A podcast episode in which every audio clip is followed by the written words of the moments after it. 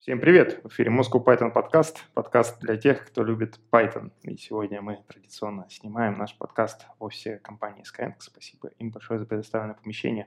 Все это происходит при поддержке конференции Moscow Python Conf, ну и нашей, э, назовем это, не конференции а Russian Python Week и курсов Learn Python. Ссылочки на все это вы можете найти в описании. Сегодня с вами, как обычно, Григорий Петров, Деврел компании Evron и евангелист Moscow Python, Злата Буховская, тимлит компании NVIDIA, тоже евангелист Moscow Python. Меня зовут Валентин Домбровский, сознаватель Moscow Python компании Labs, и у нас в гостях Сергей Захарченко, тех лид такой небольшого такого стартапа, о котором вы, возможно, слышали, компании Яндекс. А почему мы сегодня пригласили Сергея, помимо того, что мы рады всегда видеть э, замечательных специалистов и экспертов в наших подкастах и поговорить с ними на всякие интересные темы. А, Сергей э, участвует в одном из форматов э, нашего мероприятия Russian Python Week, которое состоится с 14 по 18 сентября, на всякий случай, 2020 года.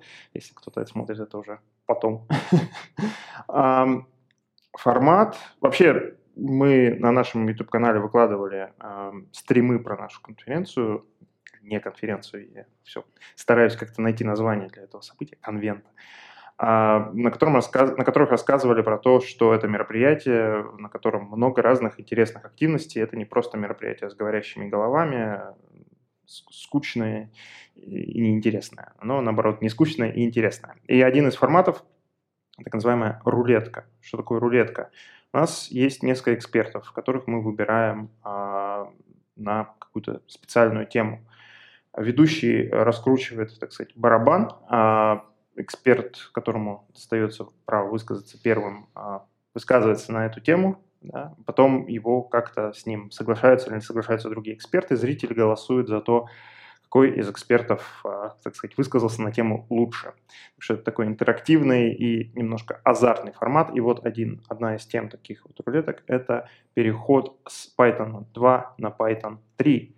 А в этой рулетке участвуют э, Кирилл Борисов из компании Booking.com, а, Алексей Пирогов из Хекслета, ну и Сергей из компании Яндекс. И э, мы как раз-таки поговорим, да, про то, что такое переход э, с Python 2 на Python 3, и даже немножко шире, как быть, когда необходимо совершить такой технический рывок, переход а, на новые какие-то, на новый стек технологий в проекте, на котором уже достаточно большая база пользователей, как это сделать так, чтобы, а, скажем так, ничего не поломать. Да? Назовем это так. А, ну так вот, говоря про переход, да, сам, давай, прежде чем говорить про переход, поговорим про то, с чего мы начинаем. Вообще, опыт работы твой с Python 2, а, как, как ощущение, как, сколько лет э, и вообще. Да, спасибо. А, я повидал некоторые легаси. А, на самом деле, э, внезапно опыт работы с Python 2 был ассоциирован в первую очередь работой чужим кодом. То есть, либо это те библиотечки, которые были не портированы на тройку, либо это какие-то проекты, которые мне давались э, на поддержку, либо на модернизацию стека. Все те проекты даже с самого начала своего опыта, я, который начинал сам, я начинал с тройки. Поэтому была некоторая такая непримиримость к второму, и даже когда, возможно, она переходила через определенную грань. Опыт довольно большой, и вот э, недавно совсем как бы попал большой крупный проект с большой пользовательской базой, который писался в течение 15 лет, но который, соответственно, нужно в большом-большом темпе перевести на современный стек технологий, чтобы при этом пользователи не заметили никакой деградации, никаких проблем. А если не секрет, можно чуть-чуть больше про проект, э, что там с нагрузкой, это же Яндекс. Да, но это на самом деле внутренний проект, э, то есть наружу он недоступен. Это внутренняя база знаний Яндекса. То есть все то, о чем все те люди, которые работали, все эти тысячи людей когда-то писали, все вот находится в этой базе. И поэтому у него есть большая объем пользователей, которые пользуются и будут пользоваться ей каждый день. А нагрузка на самом деле ну, не очень большая, то есть это не high-load, но тем не менее э, простой данного проекта вызывает э, проблемы от самого низа до самого верха. Поэтому, э, ну, грубо говоря, две девятки и три девятки. То есть. А я а, наброшу. Давай. А зачем переходить на третью версию? Чтобы что? Вот я слышал, что многие крупные бизнесы, у которых там работает что-то 50-летнее на Да. Каболе, и работает замечательно, раз в год что-нибудь меняется, там старенький один Кабол разработчик сидит, работает что-нибудь 15-летнее на Python 2x, и замечательно работает. Зачем на третью версию Да, это хороший вопрос. Обычно такой вопрос задает владелец бизнеса, потому что те поколения разработчиков, которые его- написали, все работает, ну не трогайте, давайте поддерживать. Чем больше в лес, тем сложнее и сложнее поддерживать 2.7. Те- все пакеты, то есть э, Python хороший, Python хорош своей экосистемой. Если Да. мы завязываемся на Python 2.7, мы от- отрезаем себя от комьюнити, мы м, фиксируем все вот эти вот пакеты, которые мы используем, которые мы провели аудит на каких-то версиях, которые там 3 года, 4 года назад, на 5 лет назад. А, Причем это довольно жестко, потому что у тех зависимостей могут быть еще зависимости, которые не прописаны. И то есть у нас получается такой глобальный pipe фри- э, freeze, и, в общем, мы живем в своем уютном 2010-2013 Мгм. году. А, ну, это первая причина, то есть мы отрезаем себя от комьюнити. Вторая причина – это то, что мы отрезаем себя от всех э, удобных вещей, которые появились в тройке. А, я могу назвать, которые вот реально мне М, два аспекта. Жги. Да, два аспекта, которые мне реально не хватало, потому что мой профиль это не только Python, это еще и C-Sharp и так далее.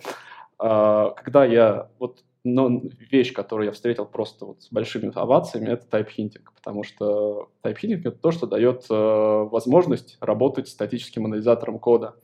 А то, что исключает человеческий фактор. То есть чем больше пользователь, ра- разработчик э, может, грубо говоря, ощутить, что у него за спиной еще кто-то находится, будь это тесты, будь это статический анализатор кода, тем лучше. Тем меньше у него шансов сделать что-то, уронить прод на 8 часов.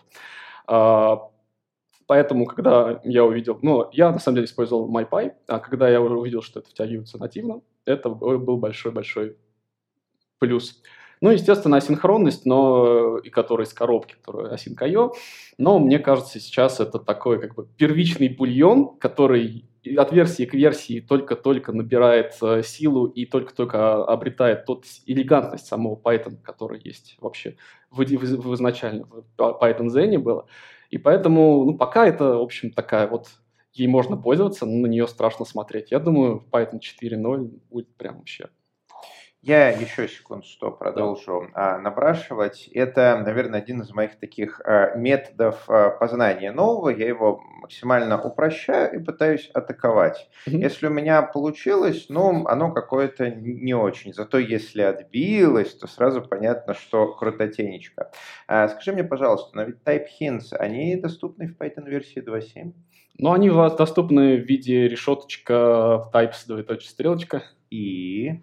А есть еще замечательная вещь, которая называется пайданти, которая вот эти вот э, тайп-хинты использует для, грубо говоря, вот был, был Marshmallow, был Каландр, и пришел пайдантик со своим элегантным, вот совершенно божественным синтаксисом, когда ты за- схему, контракт на какие-то вот, ты уже не кидаешься словарями из функции в функцию, не Мгм. кидаешься между сервисами в сервис словаре, а вешаешь контракты, и это вот прям поднимает контролируемость на следующий уровень. А если еще мы говорим о том, что, например, вот сейчас у нас контракты на то, что выходит из нашего микросервиса, например, а мы это еще добав... скажем, что а давайте еще транспорт поменяем, ну, был, не знаю, какой-то, а возьмем gRPC.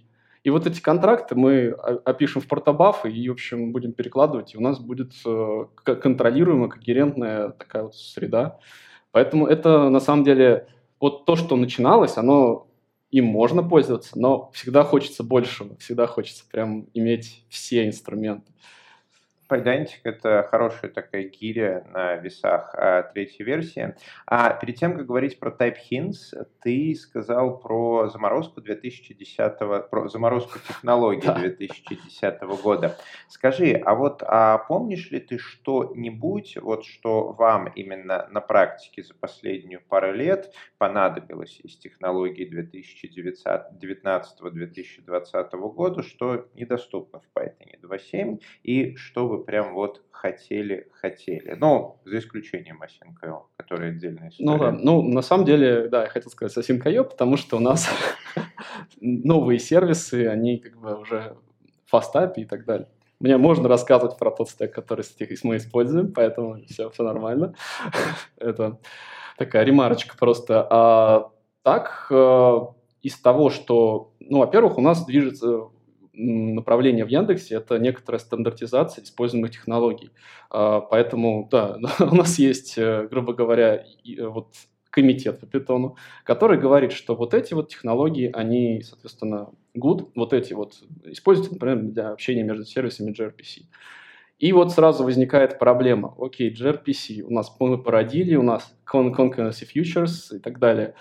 То есть чем больше мы застреваем в своем мирке в 2015 года, тем сложнее нам оперировать с остальными вот этими вещами. Естественно, чем, э, то есть Яндекс, он огромен, поэтому я не могу судить за все. Но вот у нас есть комитет, у нас есть технологии, и мы постепенно перетаскиваем все наши сервисы.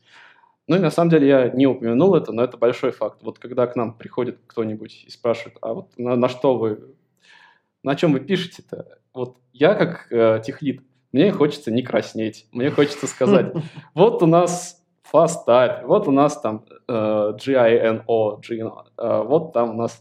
Мне не хочется говорить, что, ну, знаете, мы сейчас перекантовываемся, вот сейчас вот чуть-чуть вот подождите, и все будет хорошо обычно это, вот за это очень сильно краснеешь. А вот так вот, когда мы портанули, и вот реально, э, и сейчас же ведь ребята, которые учатся, они не будут э, изучать там, ну, джуны и так далее, которые, они не будут погружаться в тот э, как лавкрафтовский ужас, э, который был с работу с Unicode. Они даже не, не будут про это знать, что, что там энкодить, что нам... Справедливо. Но да. на нашем Зл... подкасте мы-то хотим да. погрузиться в лавкрафтовский ужас. Так что же у вас было до Секунду, секунду. А, последний блиц вопрос, и я отдам тебе нашего гостя, хорошо? Да. А, последний блиц вопрос. Вот ты сказал про а, стандартизацию. Как лично ты относишься к тому, что а, в 3.9 вводят а, новый а, синтаксис задания TypeHits для композитных типов, и ты вместо лист с большой буквы в квадратных скобочках от инта будешь писать сюрприз, ну, импорт, сюрприз э, да, лист, лист с маленькой буквы, то есть стандартный, да, в квадратной скобочке от а, инта. И получается, что вот а, все те type которые вы уже написали, они не то чтобы превращаются в тыкву, но в 3.9 все то же самое можно написать в половину символов меньше. Вот что лично ты думаешь об этом нововведении? Отразится ли оно как-нибудь на ваш код? Ну, я думаю, нет, но пока мы как бы 3.8 это э, разрешенный. Но с другой стороны, э, вот именно сконвертить одно в другое, это довольно легко формализуемая задача. Как бы инструмент 2 to 3 тоже существует. Это как вы перевели проект с двойки на тройку? Ну, 2 to 3 git push force. Все, мы заканчиваем. Все, титры подкаста. Не, ну на самом деле это только полбеды. Потом-то я расскажу про все кровавые подробности. А, но чем вот чем вот вот есть такой язык плюсы, да? И вот у него сейчас уже есть там тоже комитет, который развивает его, и у них э, проблема в том, что большое количество кодовой базы написано с э, определенным синтаксисом. Они хотят повести новый удобный синтаксис для каких-то концептов, которые не были в языке, и они вынуждены придумывать новые, как, как вот, чтобы не, не склашивалось, как вот обойти вот это, и это все нагромождается. Поэтому в этом плане, ну, сказал, давайте вообще сделаем троечку. А вот это вот до, до тех пор, пока это будет поддерживаться, я думаю, что это не, небольшая проблема совершенно. И это на самом деле удобно, чтобы из тайпинга не импортировать вот это, чтобы на это не ругалось, э, тот же PyCharm не ругался, что, ну, кстати, он, по-моему, научился понимать, что если из тайпинга импортируется и используется TypeHint, то на это не надо ругаться. Раньше не умел. Да, собственно говоря, все так сделали. Python сделали троечку, Ruby сделала девяточку, Py сделала семерочку, JavaScript сделал шестерочку, и все раку, обратно не Раку. Кто раку? Где раку? Есть такой язык раку. Когда-то он назывался Perl 6. А, ну, слушай, вот э, Perl, да, это один из немногих э, языков, за которыми я как-то не слежу. Знаю, но не слежу. Так что чего у них там с переходом с пятерки на шестерку, я ну, нет. Fortran 77 появился, по-моему, Fortran 99, если не ошибаюсь. А вот у плюсов я такого перехода не вижу. То Ну. есть оно как бы судорожно пытается сохранить обратную Да, да. совместимость. И Ну и как человек, писавший, писавший 15 лет на плюсах, я очень нам сочувствую. Э, Злата, что ты там про Ктулху хотела? Ам, Слушай, по-моему, в плюсах 13 стандарт, он как-то приносил очень много фич, которых Много не было. обратно совместимых фич. Ну, как обратно совместимых? То есть они на самом деле нечестно обратно совместимые, но предыдущий код компилируется следующим компилятором. Вот. А, то есть а, проблема перехода с Python 2.7 на 3.0 была не в том, что ты а, 3.0 код не мог выполнить 2.7 Python, этого никто не ожидал, а то, что ты Нормально. 2.7 Да. Код не мог выполнить 3.0 Python. И также с, а, к примеру, Вот, кстати, ES6, ES6 у них чуть лучше получилось, насколько я понимаю, практически весь существующий JavaScript, э, ES5, ES3, он э, был э, совместим с ES6, так что они смогли. Они добавили новый синтаксис, но он совместим с э, старым. Так что ES6 из моего списка мы, пожалуй, э, выкинем. Так вот, э, с плюсами. А им нужно добавлять новые фичи таким образом, чтобы компилятор э, старый код все еще мог компилировать вот эти вот э, огромные терабайты плюсового и сишного кода э, равномерным слоем, размазанные по всему нашему миру. Они должны компилироваться GCC. Так что жизнь борьба. Так вот, к Тулху, возвращаясь Да, к Тулху. да. Тут, Сергей, видишь, какое дело? А, Дело в том, что очень много серьезных разработчиков на Python в 2015 году ходили в школу. То есть я не, нет, я не хочу никого обидеть, это просто такая вот э, реальность. Э, Это означает, что действительно те технологии, которые были в 2015 году, для людей это вот как вот там злые вот эти вот древние темные боги. И на самом деле такие люди в какой-то момент приходят в проект, где все равно есть легаси, им приходится его там вытаскивать к светлому будущему. Вот э, поделись своим опытом, что у вас было, что было до Async.io, что было Мгм. вообще в проекте такого, что вот... Да, да. Ну, на самом деле, я хочу, во-первых, сказать, что вот для- действительно у нас а, такой совет, который мне дали еще др- другие, так сказать, мои предки. а, надо ува- внезапно надо относиться к уважением к любому плохому коду, который вы видите в проекте, потому что люди, которые его писали, они не были, как бы, они не хотели сделать вам плохо, они хотели заставить вас страдать. А, Они писали в тех условиях, в которых они были. То есть у них не было тех знаний, которых вы имеете сейчас. У них, возможно, не было времени. И поэтому они породили вот этот код. И если вы относитесь к этому коду как «фу, что это такое, уберите от меня вот это», это самоисполняющееся пророчество. То есть вы будете токсичны, и у вас будет отношение к тому, что вы, не, не- грубо говоря, не ремонтируете, не меняете двигатели на лету лайнера, а вы копаетесь в Legacy. А, и что еще самое страшное, токсичность очень легко распространяется в команде. И в результате вся команда будет демотивирована. Поэтому относитесь к этому как как к загадочным рунам, которых надо разобраться, которые нужно портануть. И, в общем, да. Возвращаясь к вопросу, что же такого было страшного? Много чего. То есть, э, во-первых, э, именно дух программирования, дух того, что вот, э, очень сильно поменялся. Раньше было ок, э, грубо говоря, перебрасывать, ну, то есть это было не ок, но тем не менее люди перебрасывали из функции в функцию через кварги какие-то большие структуры данных, отщипывая из кваргов какие-то. Да, сейчас это будет вот э, ужас в глазах. отщипывая из кваргов какие-то определенные ключи, перебрасывая дальше, потом отщипывая еще ключи, а потом вот этот ключ отщипнув, импортировав модуль по этому имени, которое вот отщипнули, и в этом имени модуле вз- взять какую-нибудь э, callable по другому аргументу, который отщипнули, и запустить вот с оставшимися вот. Такие вещи очень сложно трекать, их, не- ну, то есть э, их очень сложно, да, да. У этого даже название есть. Пластилиновая архитектура. Да, и вот э, чем дальше, тем это на самом деле беда просто вот э, того, что люди просто начинали пользоваться этими технологиями. А, и именно получить ownership над всем вот этими вот вещами, потому что проект громадный. Там э, много-много всего, много логики, много бизнес-логики, много того, о чем уже никто не знает, зачем это было использовано, но тем не менее оно работает. Если это менять, тебе кто-нибудь придет и скажет, а почему вы это поменяли? Я вот это использовал с 2006 года.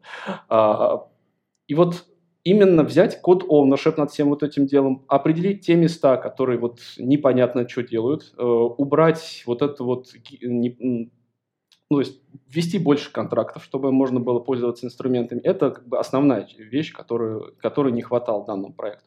Второе, это, конечно, некоторая проблема с логированием. То есть есть такое правило э, двух часов ночи. То есть если error log приходит к вам в 2 часа ночи, будет вас, и вы хотите, вы, грубо говоря, не ворчите, это значит, э, вот этот error log, э, логер error, уровень error, написан корректно. Все остальное должно быть ниже. Ворнинг – это значит, что система страдает, но пользователь не видит деградации. Вот. И вот разобраться именно с этим – это была вторая проблема основная. Потому что без этого невозможно безопасно перейти на поменять технологию. Третье – это, соответственно, ввести какой-то, то есть разобраться с мониторингами. То есть есть золотые сигналы, есть ну, сколько пятисоток от э, вообще нагрузки, сколько четырехсоток от нагрузки. Потому что изменение этих параметров от, э, от общего нормального двухсоток означает, что что-то в проекте пошло не так. И вот разобраться с этим, чтобы алерты не стреляли, когда они не нужны, чтобы они стреляли, когда они нужны, это была вот как бы основная проблема. Но, с другой стороны, это вот те моменты, которые реально, они, их мало, но они бесят. А, Все остальное написано просто вот э, ты читаешь и понимаешь, что ну жалко, но вот это вот уже не используется, это придется выбросить. Э, потрясающие парсеры, которые вот э, вот на наши разметки, которые люди писали, там вот, с, с шикарной документацией. Просто сейчас уже есть другие инструменты для этого дела, которые, ну, то есть, когда это писалось, этих инструментов еще не было. Сейчас эти люди уже не могут вести этот код, есть эти инструменты, на них уже все портануло, и вот это приходится заменять одно на другое. А, вот. Э, ну и другие, как бы вот, вот именно большая проблема это в том, что проект развивается долго, большой объем кода, и получить знания о том, что там происходит, получить code ownership, это основная проблема. Да. Э, скажи, а есть ли у тебя право а, очень примерно большой объем кода сказать в мегабайтах? Сколько? Один, Я 10, затрудняюсь 100? сказать. Ну, примерно, Нет. порядок. Не, к сожалению, не смогу сказать. Э, просто потому, что я не помню. Вот. Не потому, что я скрываю, а потому, что я не помню. Я встречала в больших легаси проектах такую историю, когда переписывают с одного веб-фреймворка на другой. Угу. У вас было что-нибудь а, подобное? В данном случае, вот данный проект нет. Он как был на Django, так и останется mm-hmm. на Django. Просто потому что нету потребностей. Скорее всего, если будет... Э, то есть в данном случае она справляется с нагрузкой, можно закидать железом на крайний случай, и переводить на другой фреймворк нецелесообразно. Целесообразно, скорее всего, отпиливать какие-то части, которые затрудняют работу, и, возможно, оставить из Django только как API Gateway, который будет, э, ну, грубо говоря, принимать и что-то еще отправлять. А, Блиц вопрос. Да. По Django я сам его использую довольно мало uh-huh. и а, обычно всегда а, интересуюсь вот а, Django Application. Uh-huh. Django Application, как она описана в Django Book, как разработчики предлагают ее использовать, и как сейчас она используется in Vivild. Я видел очень много вариантов. Видел в проекте был один Django Application, а дальше была какая-то внутренняя структура, которая не использовала концепцию application. Я видел проекты с тысячами application, я видел совершенно разные лайауты. В этом проекте для чего вы в Django используете application и используете ли? Да, используются. Я лучше расскажу не про этот проект, а про тот проект, который проектировал с нуля. А, Потому ну, что как я бы это сделал. А, то есть application по-хорошему нужен для модульности. То есть для того, чтобы вот этот вот кусочек можно было передать и вас, грубо говоря, где-то еще. Я, когда проектировал другой проект, я подходил к тому, что вот этот вот кусочек, он, в принципе, хороший кандидат на микросервис. И no-no было то, то, что один модуль импортирует из другого, один application импортирует из другого какую-то функцию и что-то вызывает. И были только какие-то такие вот э, gateway функции, которые типа экспорт, которые потом могли бы высунуться из этого микросервиса через api и были общие контракты. То есть вот э, примерно так я подходил к э, данному вещи. Э, и поэтому, да, и еще важно то, что вот один application э, не читал базу данных, не читал таблицу из другого. То есть он не вызывал модельки, которые прочитать, потому что это бы затруднило э, разбиение этого монолита потом на микросервисы. Например, мы понимаем, что, например, какая-нибудь, какой-то узел, который, например, считает тех пользователей, которые сейчас играют в какую-то игрушку, мы понимаем, что Django уже ну, не справляется с этим. Мы выпиливаем, вытаскиваем это в микросервис, обвязываем интерфейсной частью, скелим уже этот микросервис как хотим, не скелим монолиты. А, ну, просто так оно экономнее. И, в общем, мы особо ничего не переписываем. Мы как вызывали вот эти функции, просто напрямую до этого вызывали, но сейчас оно будет асинхронно немножко, ну, блокирующий, конечно, но тем не менее.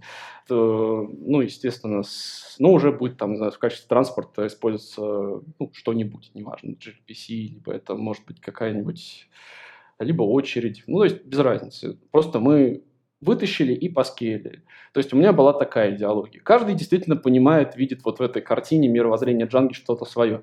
Самое страшное, наверное, что я видел, это когда вот кто-то вытащил это приложение, сделал его отдельным пакетом и сделал конфигуратор, который создает какую-то конфигурацию моделей в зависимости от того, что сделали, какие параметры ему передали в инициализацию. То есть там реально были миграции, которые были обвешены ифаками, потому что вот если вот этот включен, то значит модель существует, значит ее надо мигрировать и так далее.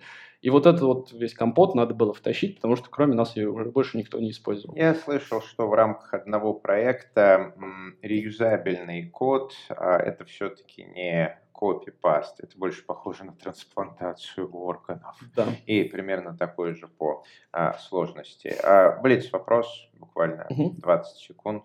По крайней мере, мне его задать буквально 20 секунд. А, в третьей, э, в три первой, если не ошибаюсь, или три второй джанги, вот, которая вышла Челси. неделю а, назад. Какая там у нас вышла? 3.2? Слушай, я остановилась где-то на 3.1. Ну, по-моему, 3.2. А, новая синхронность уже попробовала, синхронные вьюшки? Не, у нас, э, я пробовал в прошлом проекте, здесь, скорее всего, для синхронности не будет использоваться. Здесь, то есть сейчас официально разрешенное, то есть как бы вот это в качестве эксперимента можете, но комитет пока еще не одобряет это дело. А, я пробовал в предыдущем проекте. Ну что, в принципе, работает.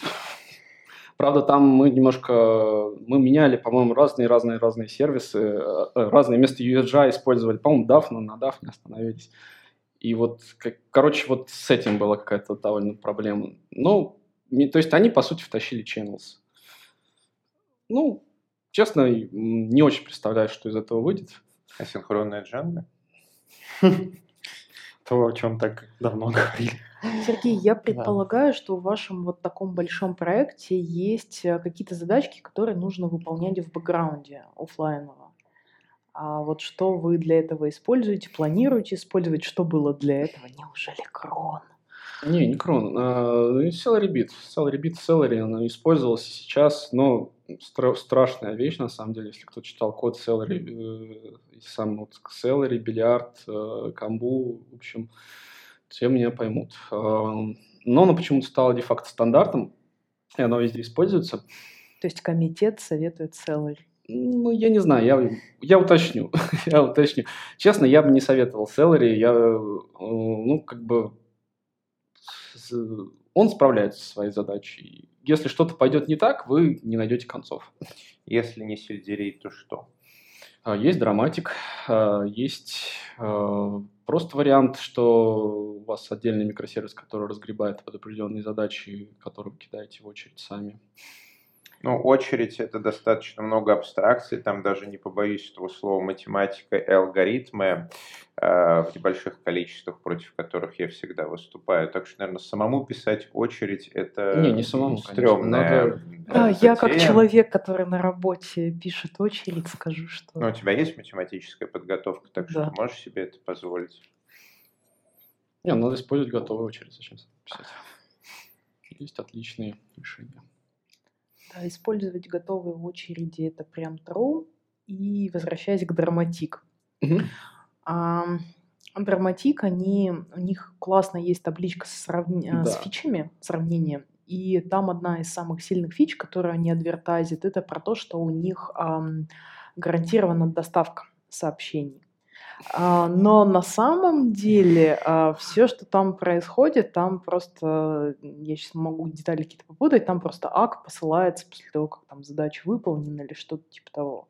Если ак не послался, то она, соответственно, там имеет шансы, сообщение имеет шансы а, забраться из очереди другим исполнителям. Вот, у Celery тоже так можно сделать на самом деле, но просто это не установка по дефолту. И я, когда они написали, ну вот у нас там э, гарантированная доставка, я подумала, что, ну, может быть, там хитрые алгоритмы и математика. Надо разобраться. И я читала их документацию, то есть в код я не полезла. Но в документации ничего про этого нет. Только написано, что вот, ну, вот у нас АК по-другому отправляется, поэтому гарантированная доставка. Ну, такое интересное. Я не пробовал его бою, честно. Мне просто идеология понравилась. Мы не селлери, мы лучше. Вот что в селлере страшно, это то, что они закладывались на кучу транспорта. Хотите, вы хоть через Zookeeper можете использовать для своих сообщений. Ну, зачем? Поэтому транспортная составляющая, она жуткая. Вот. Э, драматик в этом плане, по-моему, не... Он, по-моему, использует... Вот я не помню, что он использует, но, по-моему, там от силы... Господи, RabbitMQ, по-моему, могу ошибаться. Угу. Вот. Э, и поэтому он проще и как, как бы легковеснее в этом плане. Может быть, то есть бою я его не, реально не использовал. Поэтому не могу сказать. Но было бы интересно попробовать на чем-нибудь мелком. Кстати, очень интересно, как они делают гарантированную доставку, потому что, например, в том же TCP гарантированная доставка а, реализуется за счет а, механизма back pressure, и, а, по сути, механизм back pressure, он реализован драйвером сетевой карточки, который знает объем своей памяти. То есть он точно знает, когда у него закончится фиксированный буфер на прием, в какой момент он может схлопнуть окно передачи до нуля и не дать той стороне закладывать в канал данные, потому что и с той стороны не могут приять. А с Python оно как-то будет тяжелее, у нас нет каких-то а, простых способов фиксировать себе память. Ну, то есть мы, наверное, можем себе выделить сколько-то много памяти, да, но это будет прям совсем такой не Pythonic way. У нас нету драйвера сетевой карточки, чтобы а, реализовать такие штуки. То есть как вот они организовывают а, гарантированную доставку, backpressure относительно памяти, и что они будут делать, когда память закончится. Еще важно не то, чтобы гарантированно доставить, а еще вот какие гарантии мы на это накладываем. Один раз доставить или как бы, а, по крайней мере один раз доставить или Тут тоже сетевые протоколы какие дают гарантии? Они гарантируют, что либо сообщение, ну, по крайней мере, TCP, что либо сообщение будет доставлено, либо разорвется сетевое соединение. То есть они гарантируют, что не будет такого, такой ситуации, когда пакет не доставлен, а сетевое соединение живо, и по нему ходят другие пакеты. Mm. Вот, оно либо, либо, либо мы доставили, либо умерли. Вариант, что мы выжили, а пакет не доставили, TCP не рассматривает.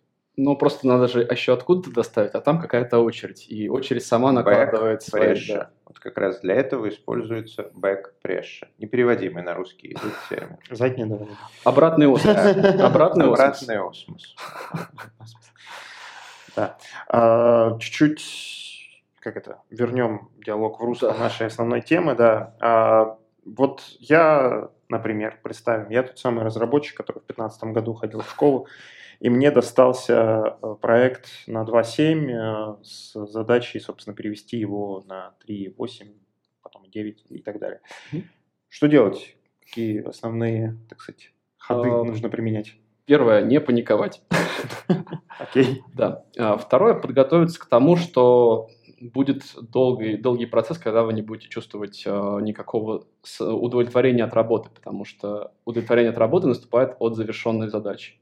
А если вы рефакторите, это вы можете неделю, неделю ходить и уходить, что что-то я что-то весь день отработал, устал как, ну, очень сильно, но ничего не э, сделал. Это поразительный момент, потому что я встречала два типа разработчиков. Одни ловят кайф от маленьких задачек, и их э, просто вот безумно тяжело заставлять там пилить какой-нибудь микросервис. То есть три месяца пилить микросервис, нет, все. Микротаски. Да, человек уходит в демотивацию или там рефакторинг делать на три месяца. А есть люди, которые наоборот, вот они как бы ловят кайф от того, что они делают какую-то достаточно большую штуку, Не просто какую-то там задачку в Jira сдвинули, а вот прям большую штуку.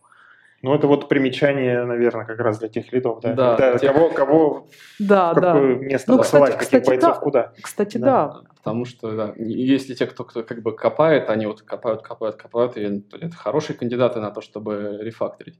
Но это вот как бы это такое замечание на полях, потому что писать новый код гораздо проще. А а что же как раз, как раз делать? Ну, во-первых, нужно провести разведку. Разведку, во-первых, какие, как, как- что вообще из себя представляет кодовая база? Есть ли там тесты? Если тестов нет или их мало, или они тестируют, ну, не знаю, температуру в комнате, надо определить критичную для бизнеса функциональность, э, потому что это то, что при проблемы с чем будут приносить бизнесу расходы в там, не знаю, три- три- 300 тысяч в секунду. А, Написать на это тесты. Да, это как бы отход от темы, но это потом сами себе спасибо скажете. А, Потом надо понять, какие пакеты используются, потому что если вы сидите на 2.7, понятно, что у вас э, тоже вы живете в 2015 году. И первый шаг – это проапгрейдить эти пакеты до состояния, как, которое еще, еще как бы не отбросили 2.7, но уже поддерживают тройку. Обычно это через X, и это можно через релиз ноты посмотреть. Проапгрейдили, посмотрели, что у нас все расклеилось. Начали чинить вот, э, то, что отклеилось, чинить тесты. Какие-то, скорее всего, трюки в старом коде были завязаны на те предположения, что фреймворк, например, DRF работает таким образом. Сейчас это как бы не было каноном, и потом он изменилось, и все это перестало работать. То есть вот эти вот, и так вы на таком промежуточном состоянии, вы еще пока на 2.7, но пакеты уже готовы на тройку. А, В принципе, еще хорошая тема – это подключить э, какой-нибудь инструмент, э, который вам помогут, например, Flake 8, просто такой, или какой-нибудь автолинтер, просто такой код приятнее читать, э, приятнее в нем разбираться. Ну и Flake 8 может показать какие-то фундаментальные проблемы с кодом, которые просто спят и ждут своего момента, когда выстрелить. Ну, такое тоже может обнаружиться, не факт. А, Вы ведете разработку в отдельной ветке, потому что, скорее всего, бизнес не скажет, окей, вы еще вот сейчас Сереж будет переписывать полтора месяца на Python 3, пока мы, мы замора- замораживаем наше развитие бизнеса. Вы разрабатываете в отдельной ветке и по- бэкпортируете те изменения, которые вся остальная команда пишет. А, Ваша задача, чтобы ваш э, трифакторный код и один обычный код, они были в функциональности совершенно идентичны, чтобы вы могли сделать, грубо говоря, на уровне балансера подмену какой-то процент запросов будет обрабатываться новым, новым вашим кодом и смотреть, как, оно все живет. Ну, я уже говорил про мониторинги, говорил про логи. Это очень важно, потому что если вы не знаете, что творится в коде, вы, грубо говоря, не, он вам не подконтролен. Поэтому мониторинги, вот эти золотые сигналы, агрегатор логов, э, логирование должно быть адекватным, то есть по уровням.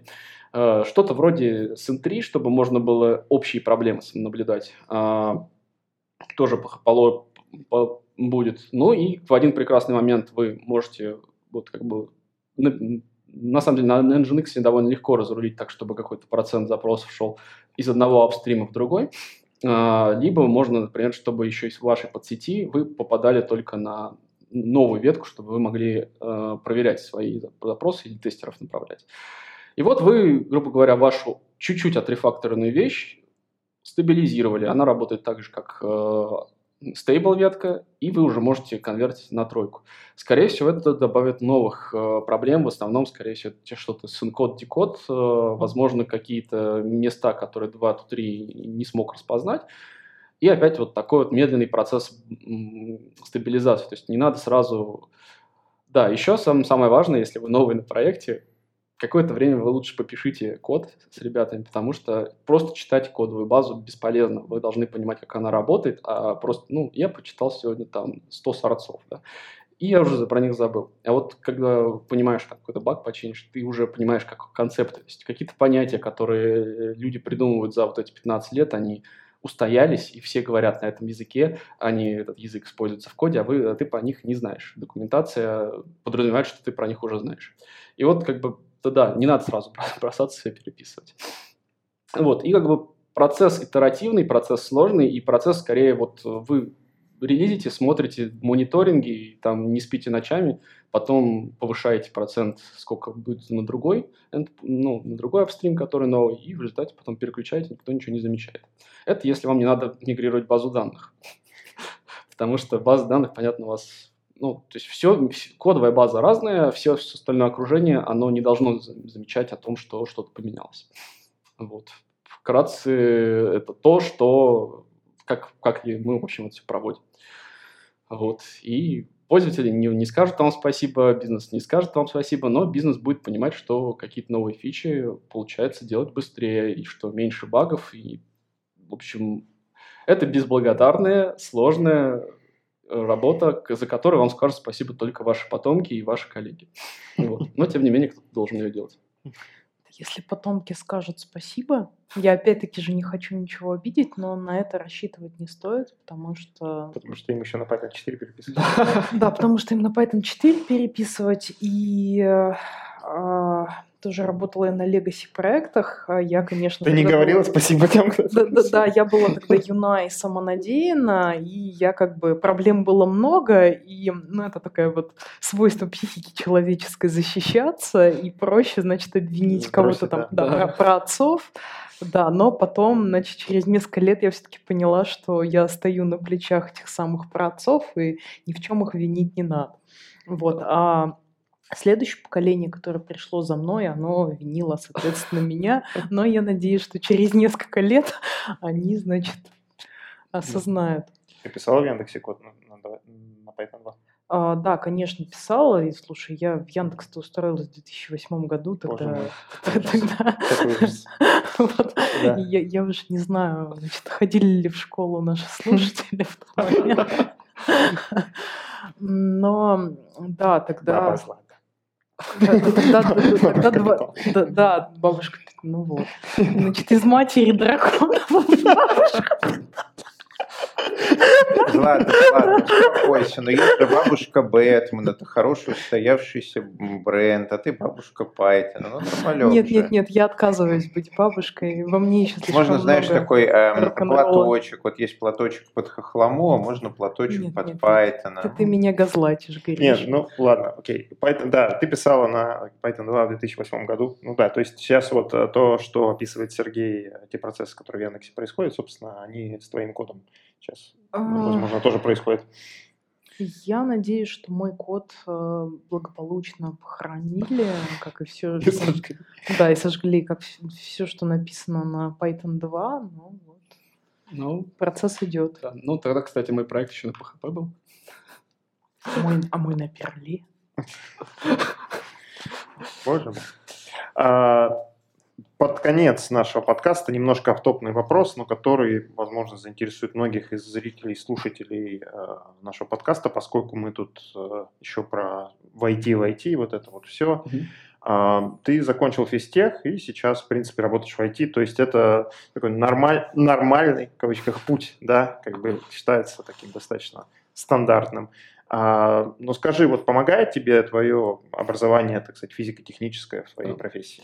Спасибо, это очень хороший вопрос. А, это вопрос, который я задавал себе тысячу раз. На самом деле, один из самых сложных решений в своей жизни было то осознать, что исследователь, как бы я получаю удовольствие от разработки инструментов. А именно то, что наисследуется при помощи этих инструментов, мне, ну, честно говоря, не очень интересно. Вот. И я видел коллег по обои, обе стороны баррикад, как бы тех, кого была вышка, тех, кого, кто учился на вышке, но работал вместе со мной, говорил, что все это не, не, лучше бы я типа, пошел, и те, кто реально рады вышке. А, основное, часто я довольно слышу, что вот я изучал, не знаю, дифференциальную геометрию, там, изучал когомологии, но я не использую когомологии в своей работе, поэтому лучше бы я, не знаю, сразу пошел работать, э, писать код. А, но это все равно, чтобы легкоатлет начинал жаловаться, что я на соревнованиях не приседаю пистолетиком. Мозг же вы используете.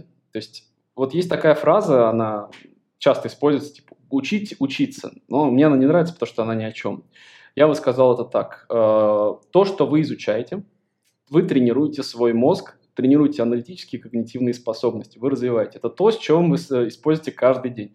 Э, даже не в, а в IT в особенности. А, и поэтому, как бы, получив вот эту вот закалку, получив, э, развив свой мозг, а мозг развивается, на самом деле, очень прекращает развиваться где-то там в, в середину 20-х, то есть 25 лет, 26. Дальше он просто использует те проторенные дорожки, которые вы уже сделали. Чуть-чуть э, добавляет опыта. Но именно проторенные дорожки, они сохраняются. А, я уже старый, мне можно. Просто я подозреваю, что у нас сейчас будет лекция нейрофизиолога. Да, Гриша любит а, набрасывать про нейрофизиологию. Люблю, но не буду. Да, и вот, а, и на самом деле даже мотивированы тем, что вот я не сдам сессию, я поеду обратно в Хабаровск.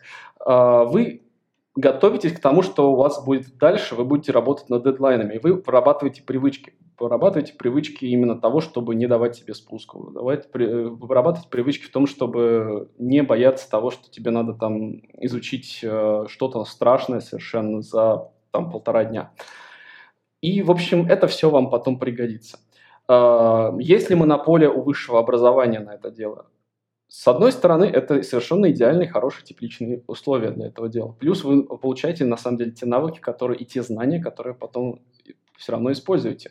Не знаю, я, по-моему, все равно использовал что-то именно связанное даже с теорией групп внезапно, но это даже не вспомню где, но пригодилось. А, и поэтому нет монополии, но тем не менее пройти через вот это полезно. А, я считаю, что да, это дает большой плюс, но говорить о том, что прямо там без этого никуда нет, нельзя. Это каждый человек э, развивается индивидуально. Ну и, в общем, если хотите посмотреть на то, что было до и после, откройте им учебник по матану за первый курс.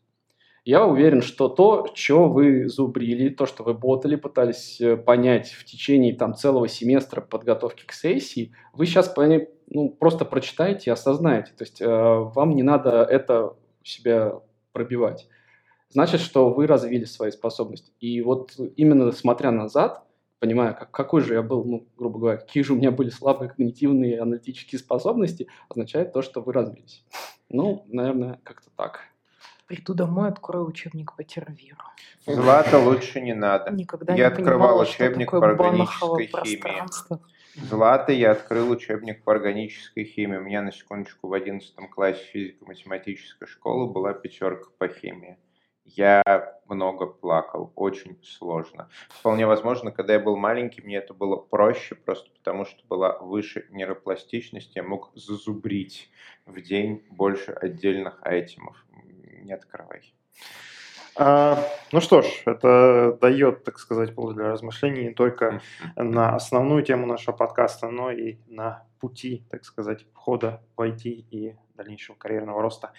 Спасибо большое, Сергей. Да, большое спасибо за приглашение, на самом деле, в первую очередь. Э, ну, да. Пожалуйста, you're welcome. А, спасибо тебе, что согласился э, принять участие в Russian Python Week, э, принять участие сегодня в нашем подкасте. А, все это проходило в офисе компании Skyeng. Большое им спасибо за помещение при поддержке курсов Learn Python конференции Moscow Python Conf и Russian Python Week. Ссылочки на них в описании. Смотрите программу Russian Python Week, регистрируйтесь, э, участвуйте в наших э, активностях, там будет много всего, всего очень интересного. С вами сегодня были э, Григорий Петров, евангелист Moscow Python, DevRel компании Еврон, его мозговые слизни Хапра. Злата Буховская, тимлит NVIDIA, евангелист Moscow Python, не бабушка Питона.